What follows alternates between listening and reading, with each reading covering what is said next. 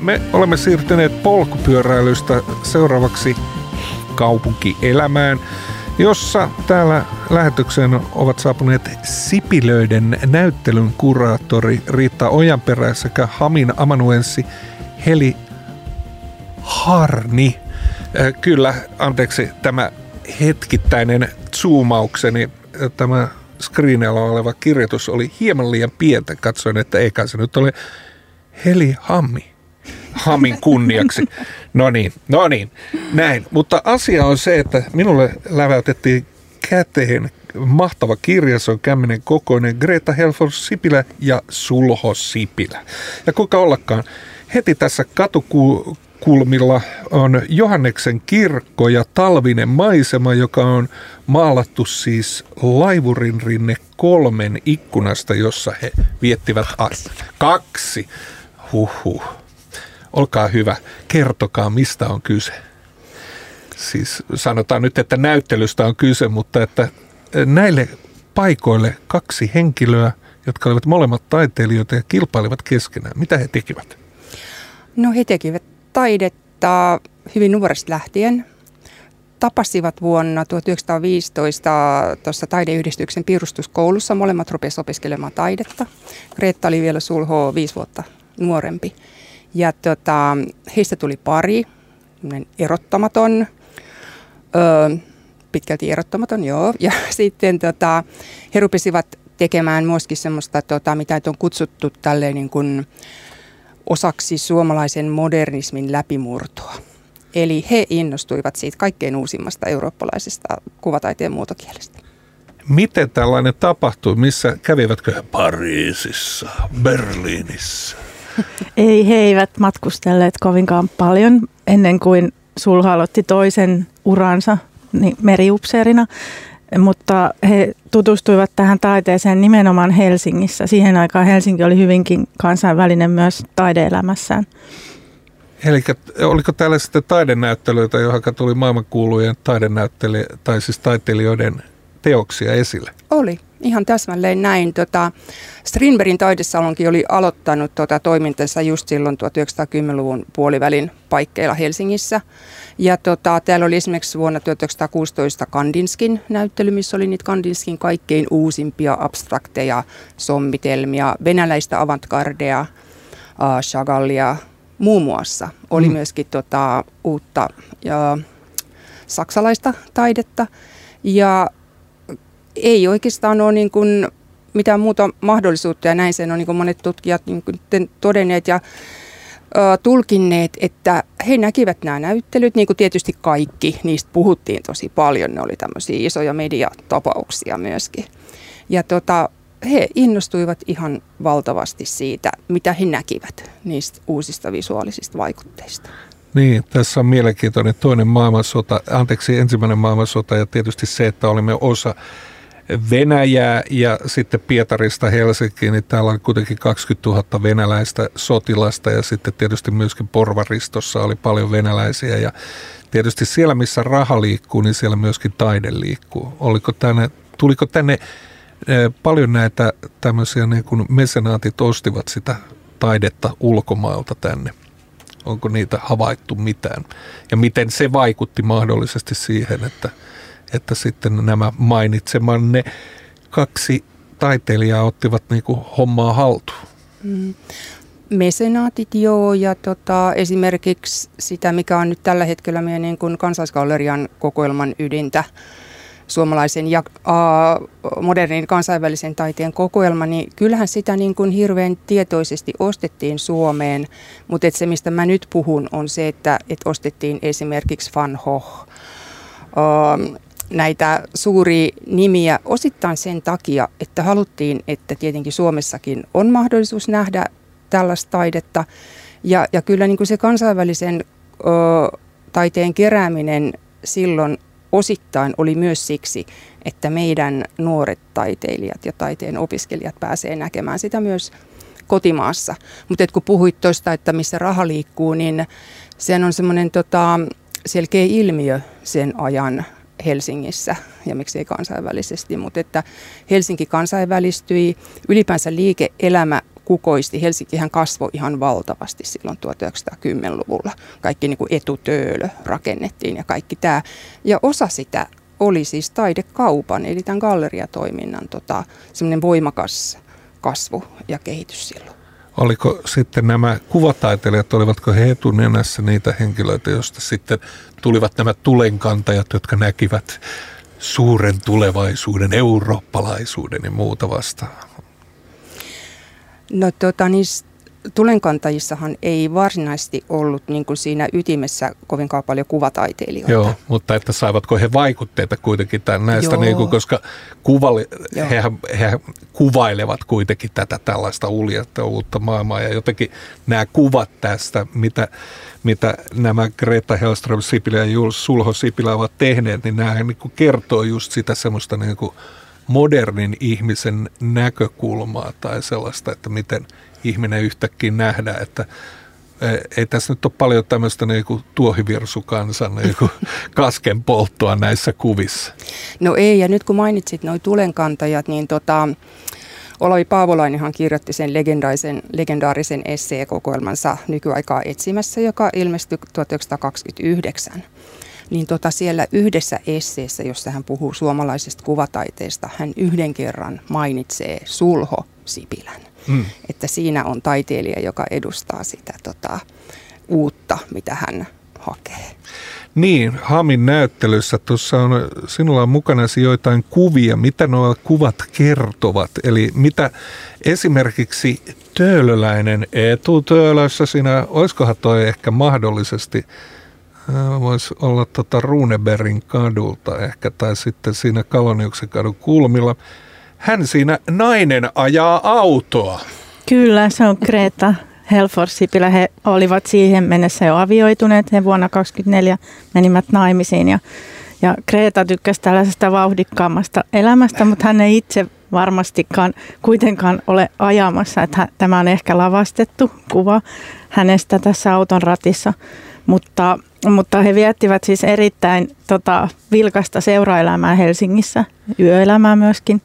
Ja sen a- a- aikaisissa karkeloissa, myöskin ravintolapörssissä he tota, viettivät iltaa iloisissa merkeissä. Niin, eli tässä on nyt tämä legendaarisen hauska kuva, missä Gretalla on sitten tämä siliterihattu päässä ja kaikilla on siis naamiaismaskit päällä ja kuitenkin herroilla oikein rusetit kaulassa ja tyyli puhtaasti ja se oli se iloinen 20-lukuko. Joo, tämä on justiin 30-luvulta, ihan siitä 30-luvulta ihan tasan. Niin, tämä on tota, tässä on niin kuin kieltolaki varmaan juurikin päättynyt ja nyt voidaan sitten nautiskella. Niin. Miten nämä tota, eilen Mari Männistö kertoi, että hurjaa taiteilijaelämää silloin vietetty. Oliko se dekadenttia? No voihan sitä semmoiseksikin kutsua, jos nyt ajattelee, että tämmöinen huvittelu ja ö, esimerkiksi näiden tiettyjen juomien nauttiminen, mitä varmasti kyllä 20-luvullakin harjoitettiin, että sehän on ihan tunnettu asia, että kyllä ne keinot mm.